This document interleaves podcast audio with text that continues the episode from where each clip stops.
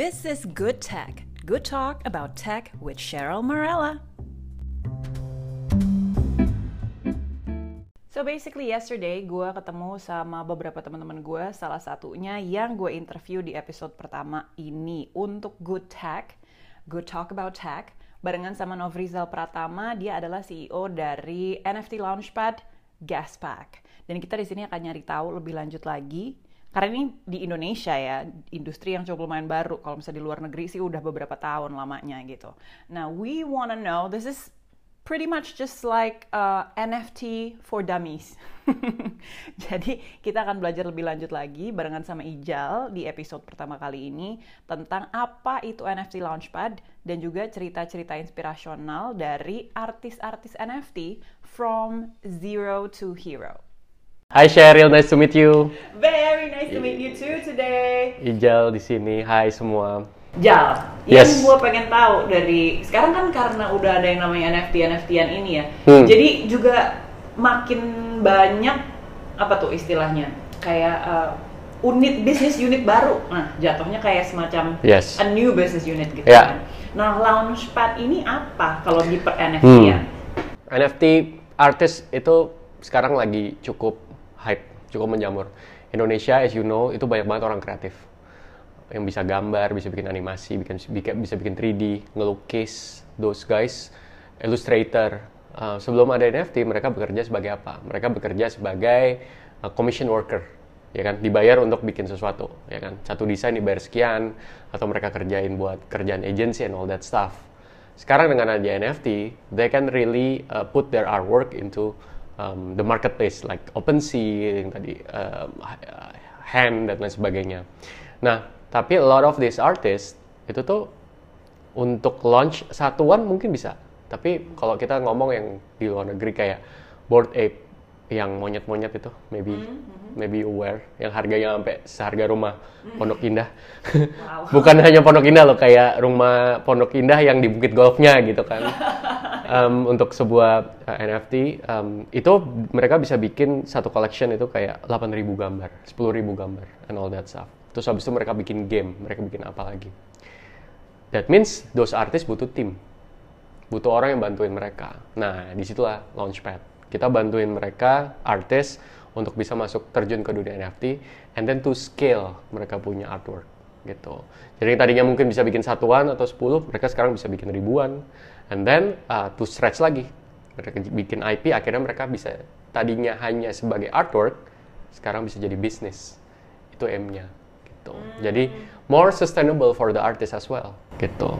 Lo tuh sempat kepikirannya tuh gimana sih tiba-tiba yang kayak Hmm. Oke, there's this NFT business and I need to do this gitu. Karena maksud gue, this is really new. This is really new. Uh, I've been digging into this space itu dari Maret 2021 lah ya, awal-awal kripto. Um, awalnya sesimpel karena gue nggak bisa gambar. Jadi gue gue sangat pengen masuk ke NFT, tapi gue nggak tahu gimana caranya share. Jadi kayak gue nggak bisa gambar-gambar gue lebih jelek gambar gue daripada anak gue, so hancur banget lah. Tapi tapi I saw um, kayak this uh, artist itu punya potensi yang gede banget. Yang talking about a bit nationalism ya. Indonesia tuh uh, punya potensi gede banget di actually di kreatif industrinya. Tapi gimana supaya kita bisa like minimal sejajar nggak usah sampai US deh di Asia gimana caranya? They need uh, support terutama dari tech.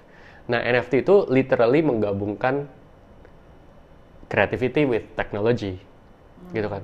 So ya udah kita, kita mikir gimana caranya to help to scale gitu sesimpel itu karena ternyata setelah kita ngobrol sama artis pain pointnya sama mereka mau terjun ke NFT tapi don't know how so that's where we come in kita kita bantuin mereka tuh masuk and then to empower them gitu Dan ini berarti termasuk artis-artis yang kayak tadinya konvensional gitu.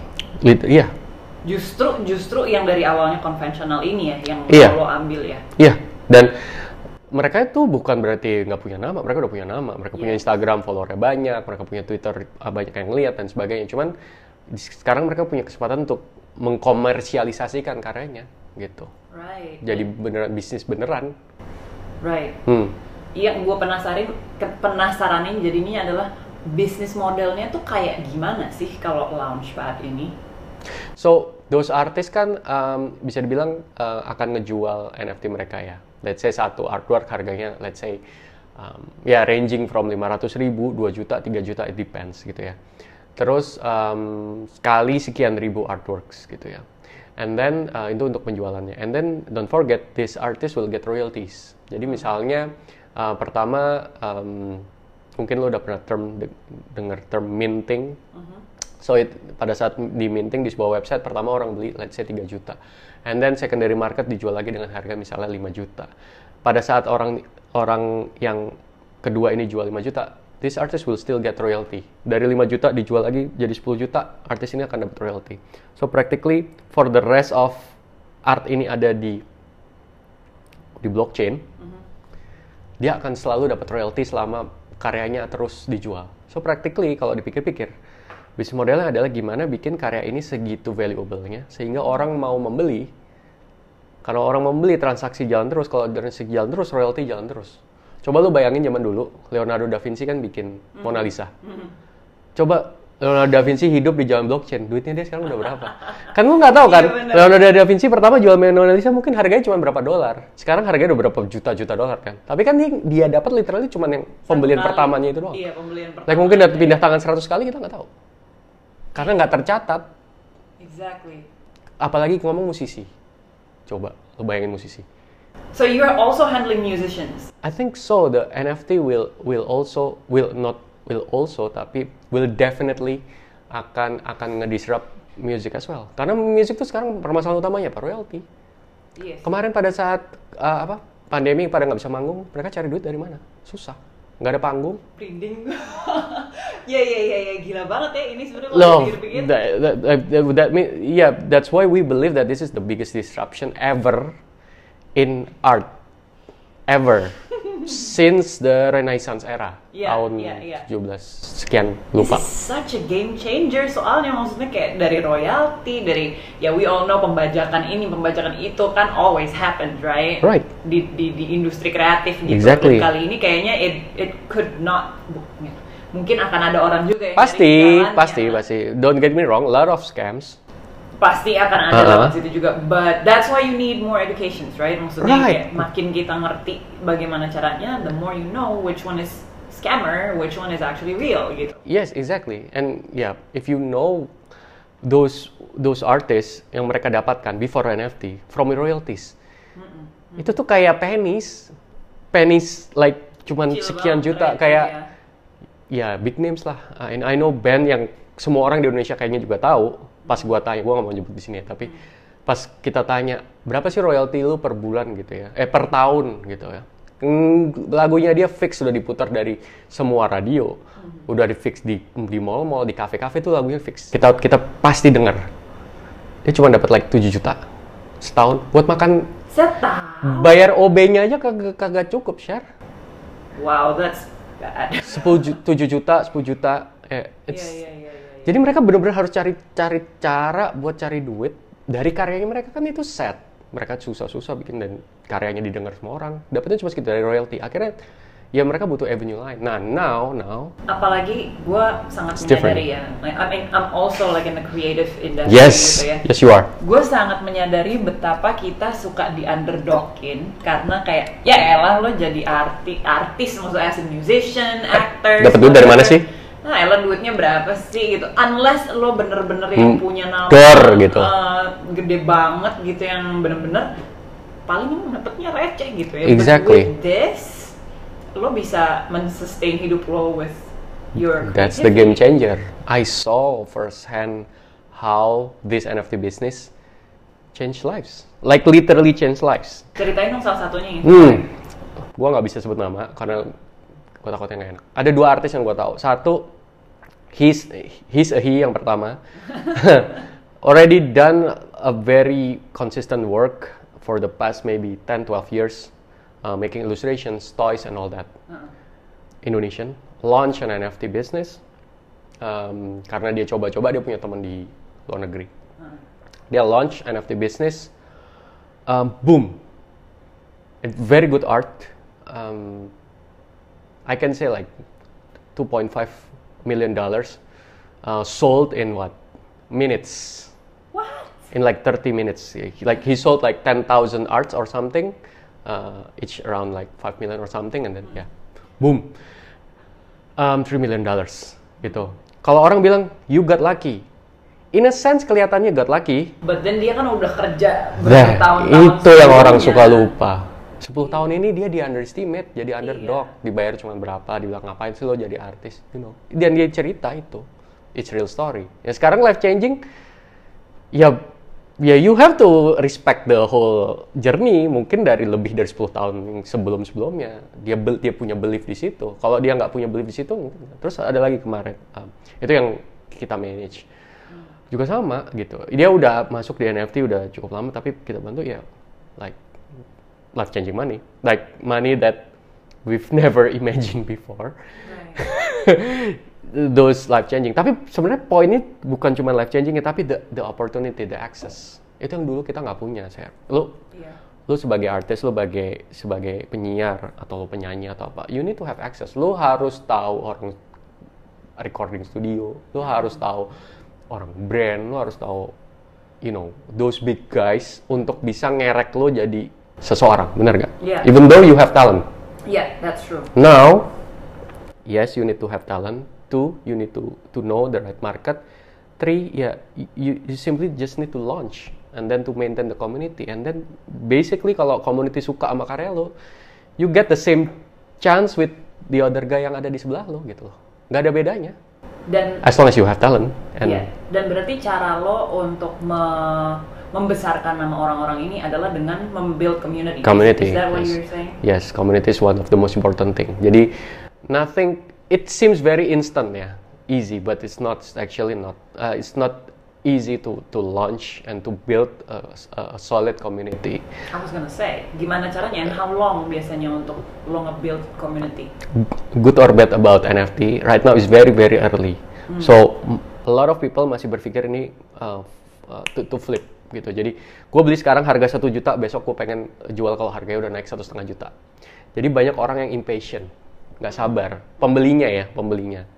Mereka masih belum banyak yang belum melihat ini a long term investment gitu loh. Padahal gini loh, lo lagi-lagi lo tadi beli uh, lukisannya Van Gogh tahun lo misalnya hidup tahun 1800 gitu ya.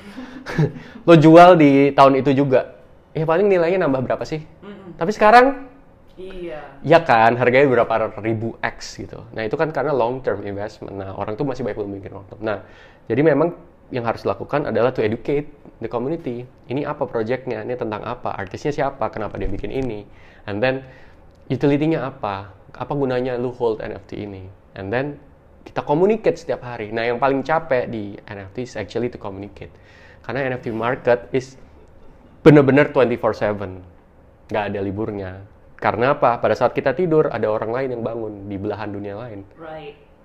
Iya, iya, so iya. nggak ada toko tutup tuh kagak ada toko buka terus bro Toko buka terus ya.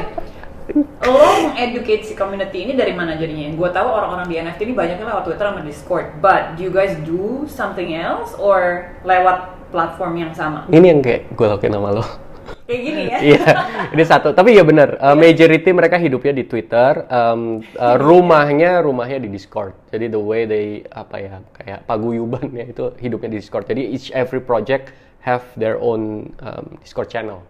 Terus mereka ngobrol di situ, and then kita um, apa ya benar-benar interaksi setiap hari. And lo bayangin lo punya customer segitu banyak, kan lo bisa bilang mereka yang beli NFT lo kan. Jadi mau lo kayak nge mereka like your customer. Mereka benar-benar punya mau dan mereka se tadi nggak sabar itu. Banyak ya nggak sabar itu. Dan lo ha- harus belajar segala, lo harus belajar mass communication, how to meredam oh, masa kalau lagi demo. Demo di Discord kalau lagi kesel-kesel orang Crisis management. crisis management tuh literally and it happened like in in an instant gitu cepat banget gitu so I think the whole karena gue orang marketing seluruh ilmu marketing gue tuh gue curahkan di NFT dan it's still not enough karena it's that intense very very intense yeah so so itu that's why those artists nggak punya waktu dong mereka kan fokusnya apa mereka bikin artnya terus siapa yang maintain community-nya? Kan kalau mereka lakuin sendiri ya, gempor lah. Gitu. Ya itu yang kita bantuin gitu. Nah itu kita lagi kita lagi bantuin gimana caranya to maintain the community, to create um, a good engagement, to create value about the project gitu-gitu. Berapa orang sih yang ada di tim lo? Sedih sih masih. Um, uh, full timer uh, mungkin baru enam orang, tapi kita punya banyak collaborator lah gitu. Jadi kita punya banyak namanya community mods, moderators. Nggak cuma di Indonesia tapi ada juga di luar. And the beauty of Web3, sorry Web3 itu istilah kalau di dunia blockchain gitu ya. Ini biar orang juga Oke, okay, orang Oke, okay, abis ini gue jawab. Tapi the beauty of Web3 is very community based karena sifatnya decentralized. Hmm. Jadi orang-orang itu jauh lebih guyup gitu loh karena paguyubannya iya paguyuban kayak gue bisa ngobrol sama orang US sama orang mana orang mana gitu tapi mereka nggak ngerasa ada distance gitu karena mereka they are in it for for the for the community as well jadi gue bisa ngajakin kayak uh, apa uh, mods dari US gitu untuk eh bantuin dia jadi community mods gue gitu. Uh, untuk ngehandle komunitas jadi mimin lah gitu ya. Oh. jadi mimin mimin di Discord gue gitu. And then ya udah uh, gue bayar sekian gitu. And it's very easy karena semuanya serba serba apa ya serba serba ngobrol aja di dalam. Nah kenapa Web3 nah itu tadi mungkin pertanyaan lo juga penting sih. Karena mungkin Web3 itu sebenarnya sebuah evolusi aja. Jadi pertama www atau internet itu keluar kita cuma bisa menulis atau we can only code Web 1. Web 1, that's Web 1. Kita code. Jadi kita code sesuatu, muncullah sebuah informasi yang bisa kita baca. Hmm. Zaman dulu, zaman Telkom, Telkomnet instan, masih zaman dial up pakai dial up itu yang masih bunyi-bunyi itu kita nggak bisa ngapain kita cuma bisa baca kan iya betul betul nah itu web 1 dan web 2 kita bisa baca dan kita bisa tulis kita juga kita sebagai user kita bisa tulis akhirnya kita bisa share itu eranya sosmed hmm. Google um, Facebook, Facebook ya MySpace. semua sekarang those MySpace Friendster itu yang memulai web 2 that's the dot com boom tahun 99 yeah. sampai detik beberapa tahun terakhir muncullah Web3. Web3 bedanya you can now you can own your asset in the internet. Basically owning your asset in the internet. Bedanya kalau Web 1 itu you can code, Web 2 itu you can share ada connect button and share button. Di Web 3 you can own, that's why you have the connect wallet button. Ah, ini yang juga gue pengen tanya nih. Tadi kita sempat menyentuh yang namanya di DAO. DAO sih? DAO. DAO. I wanna know what that is karena itu salah satu part community itu juga kan. Yes, exactly. Hal yang penting di dalam community itu is the DAO thing. Right? Yes, so crypto itu lahir karena biasalah some sort of pemberontakan biasalah orang-orang anti sistem dan lain sebagainya. Jadi lahir sebuah sebuah metode untuk bikin ini everything is decentralized gitu. Bedanya apa? Misalnya gini, Instagram, share lu punya Instagram dong, follower lu banyak, lu punya foto di situ. Pertanyaan lu bener-bener punya fotonya apa enggak? No, who owns it? Instagram. Exactly. So Instagram can do whatever they want with your photo. Iya sih, kalau mereka tiba-tiba nge-ban account gue terus gue di delete kelar dan. Ya udah, foto lo dipakai buat apa? Suka-suka dia. Iya juga. It's the is theirs karena lo cuma numpang server ya dia to do your thing. Centralize kemarin lu inget nggak Instagram, WhatsApp, Facebook down waktu bersamaan? Iya, iya, iya. Dan semua ya. orang kayak nggak bisa ngapa-ngapain, nggak bisa yeah, kerja. Yeah, yeah. Ya kenapa? Karena ada servernya di suatu tempat mati-mati semua udah. Kita nggak bisa ngomongin, kita nggak bisa pro bisa protes nggak? Nggak bisa. Orang bukan kita nggak beli, bukan yeah, punya kita. Mau protes juga terus? Iya, suka-suka dia dia besok ah gue libur dulu gitu. Iya. Boleh kan? Iya. Karena ownershipnya dari mereka, centralized. They are the center. Nah, decentralized, ownershipnya di mana? Di kita, gitu konsepnya the owner yang nge-own the project, they own the the the the the, the, the asset gitu. Hmm. Nah, DAO is a is a term untuk bikin sebenarnya voting system. Jadi organisasi tanpa kepala. Decentralized autonomous organization, organisasi tanpa kepala. Jadi benar-benar organisasi yang ditentukan oleh vote jadi nggak ada CEO-nya yang bilang, oke okay, hari ini Instagram mau bikin A. Nggak ada. Yang menentukan siapa community. Community menentukan melalui apa? Vote. So that's DAO. Jadi misalnya tadi Superlative punya uh, 6.000 holder. 6.000 holder ini dibikin vote sama Superlative. Oke, okay, kita punya duit nih guys 10 juta. Mau kita apain ya? A. Beli NFT. B. Beli nasi goreng. C. Uh, jalan-jalan uh, ke Ancol. Yang mana yang mau kalian lakukan? Di vote aja yang menentukan akhirnya si community. So that's the new apa ya way of deciding things and apa ya ya to run things event gitu. It's an organization tapi yang di run oleh food food based. That's super interesting karena Yes, actually yes. this is like an unknown, like new un unknown thing yang sebenarnya banyak orang takut juga to jump into there because we don't know if this is like gonna last forever, lo akan ketipu atau you know banyak Yes. banyak omongan maksudnya yang kayak yang Yes. berseberangan sama ini tuh kayak gitu gitu. But but I think nggak ada salahnya juga to understand. You need to at least to get it. Don't get me wrong, ini akan ada boomnya, ada crashnya. Karena uh, people kalau udah terlalu tamak, udah terlalu greedy, akan ada titik di mana akan boom. Kelihatannya iya, with every technology ada gitunya. Tapi the technology will stay. So tahun 99 market crash. Tapi lihat habis itu yang survive, ada Google, ada Amazon. Sekarang jadi raja mereka. Iya loh. Exactly. So, pada waktu crash itu semua orang bilang internet itu fat, is a scam. Lihat sekarang, kita bisa nggak hidup tanpa internet? Nggak bisa, ya. I- we can see sesuatu yang mirip sih, harusnya. Sama these NFTs, blockchain thing. This is amazing. Yeah, yeah, yeah, yeah, yeah. Kayak I'm excited because I'm only just learning it now. Too, Yes, yes. Gitu. Dan do. Maksudnya, I think semua orang yang bisa berkarya dan bisa bikin sesuatu tuh sebenarnya bisa at the end of the Yes. day nantinya akan dijual gitu. Have the same opportunity. have the same opportunity and that's that's what we need to learn gitu kayak yeah that's what we need to learn That's what we need to learn. Okay, we need to have these talks again with a lot of Yes. people as well.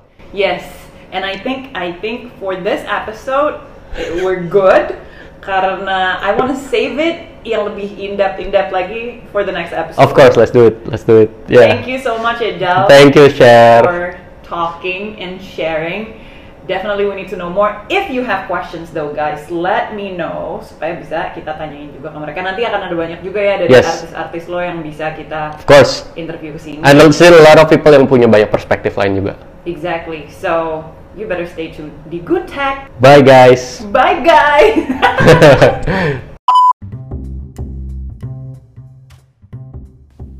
Episode 2 di Gute kali ini barengan sama Lukman Santosa. Dia adalah Head of Business Development dan juga Community Manager untuk Superlative Secret Society. Dan di sini kita akan ngebahas lebih lanjut seputar NFT for Dummies and not just that, kita juga akan mempelajari apakah industri cryptocurrency, blockchain, terus NFT ini sudah mulai mengarah ke arah yang lebih sustainable.